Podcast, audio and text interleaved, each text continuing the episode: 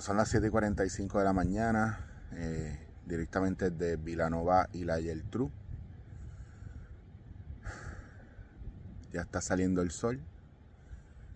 He visto unos amaneceres espectaculares en medio de esta formación de partes internas.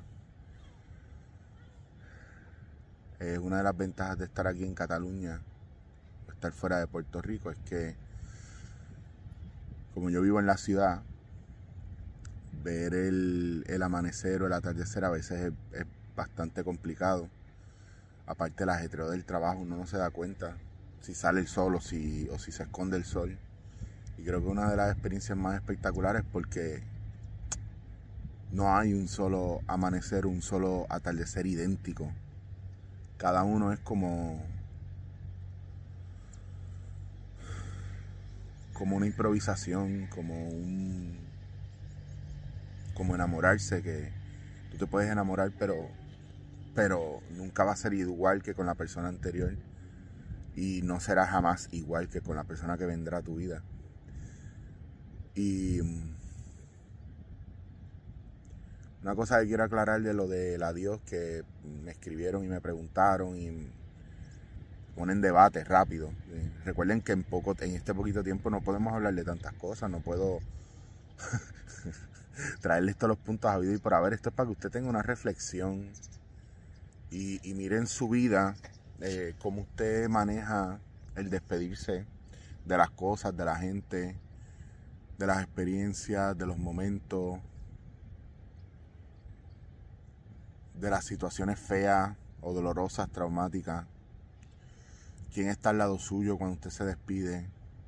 ¿Quién llega después que usted se despide? O qué llega después que usted se despide. ¿Qué espacio usted está dejando abierto para la posibilidad de algo?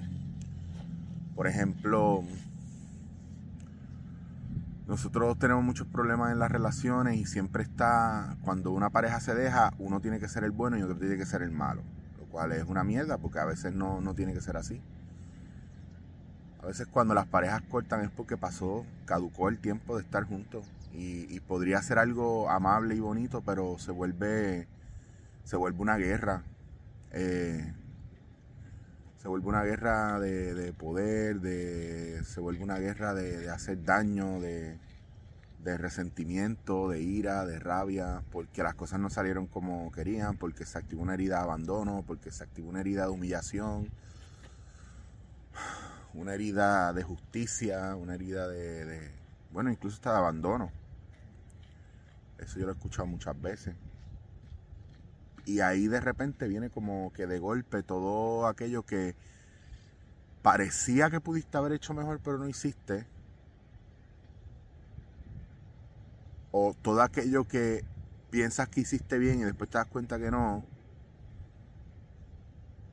O empiezan los miedos de del futuro, de y si ahora encuentro una persona que sea mejor que yo, y si eso pone en evidencia lo mierda que yo fui. Eso le pasa a mucha gente. otra gente no le importa y sigue adelante. Porque ese es el gran problema de la manera en la que nosotros amamos. Una manera errada y envenenada. Que esto yo lo hablo con ustedes muchas veces.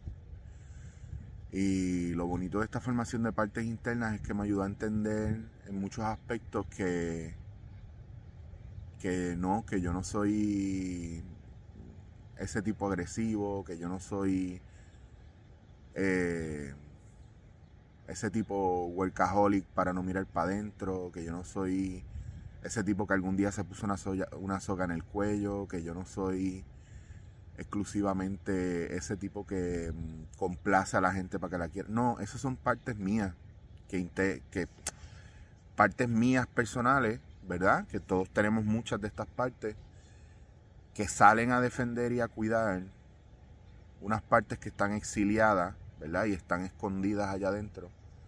Em, que necesitan ser protegidas, que necesitan ser cuidadas porque es una amenaza si la gente llega ahí, que son esas partes em, dolidas, melancólicas, solitarias, eh, tristes, que, que en algún momento en la niñez o en la adolescencia eh, se sembró esa semilla del trauma y se manifestó en la adultez y durante los años nuestros mecanismos de defensa o nuestra manera de proteger eso, ¿verdad? Que es algo muy interno.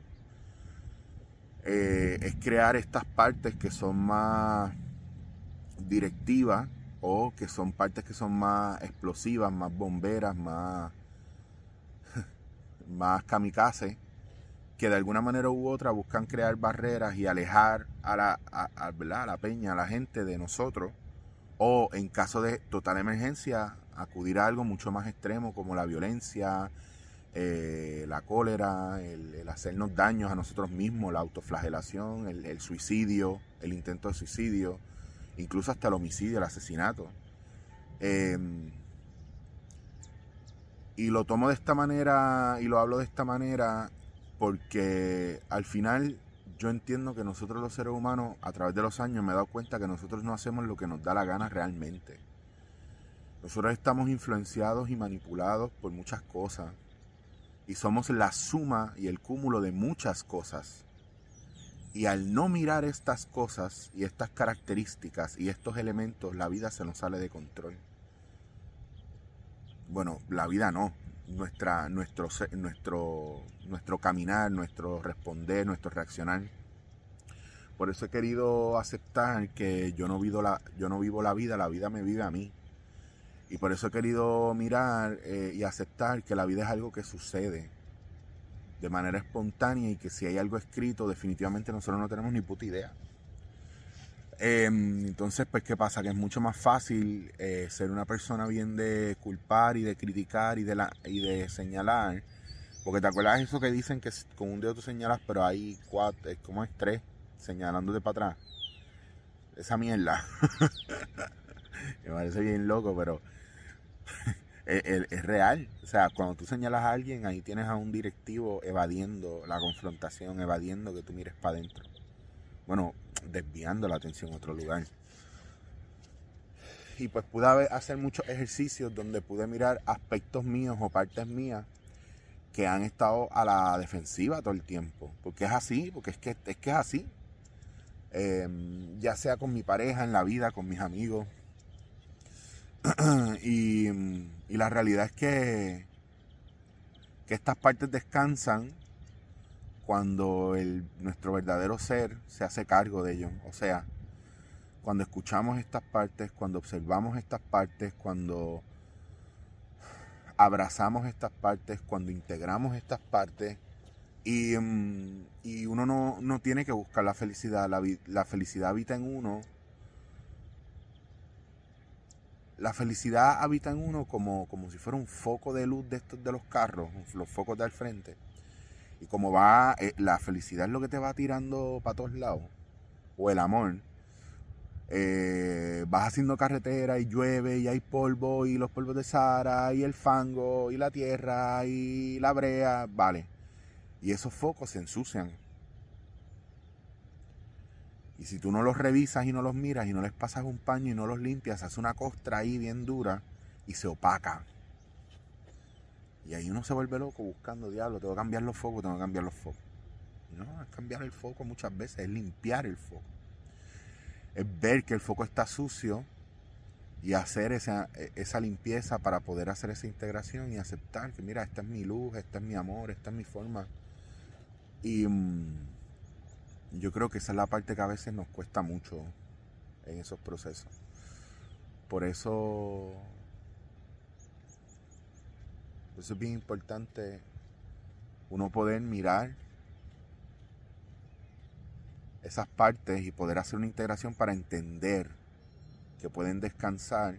Y cuando todas estas partes descansan, entonces, solo entonces aparece,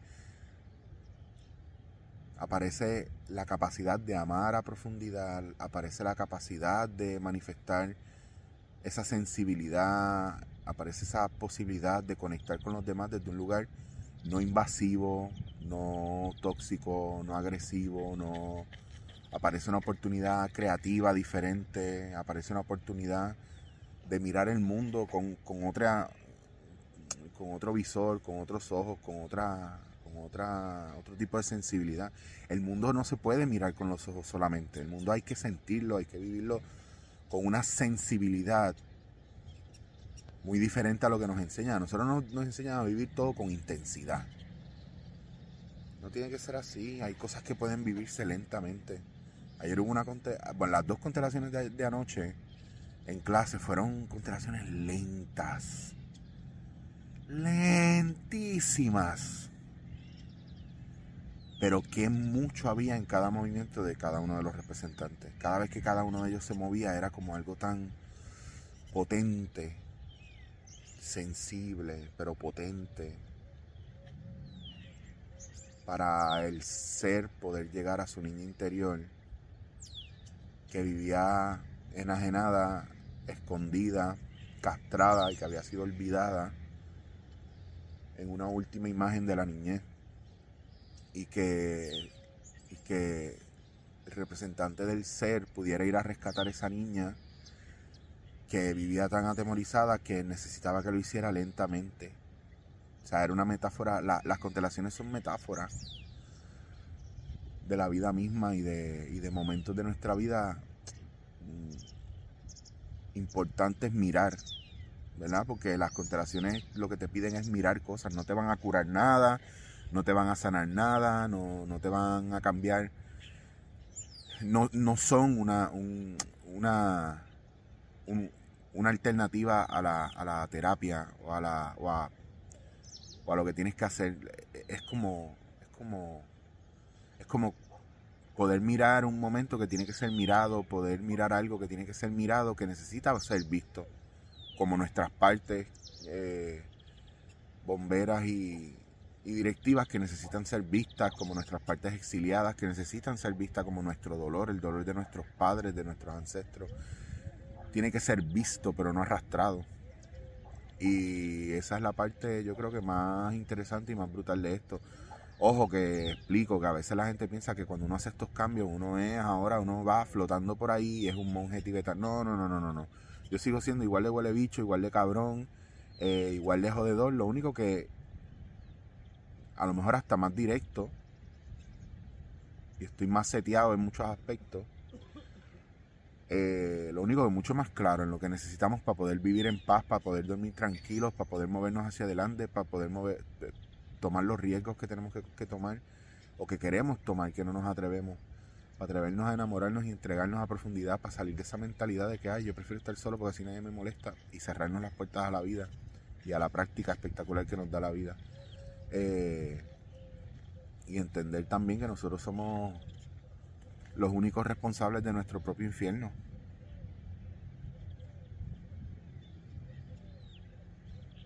Cuando sabes eso, ¿qué vas a hacer? ¿Qué vas a hacer? Es clase de porquería. Disfrútenlo.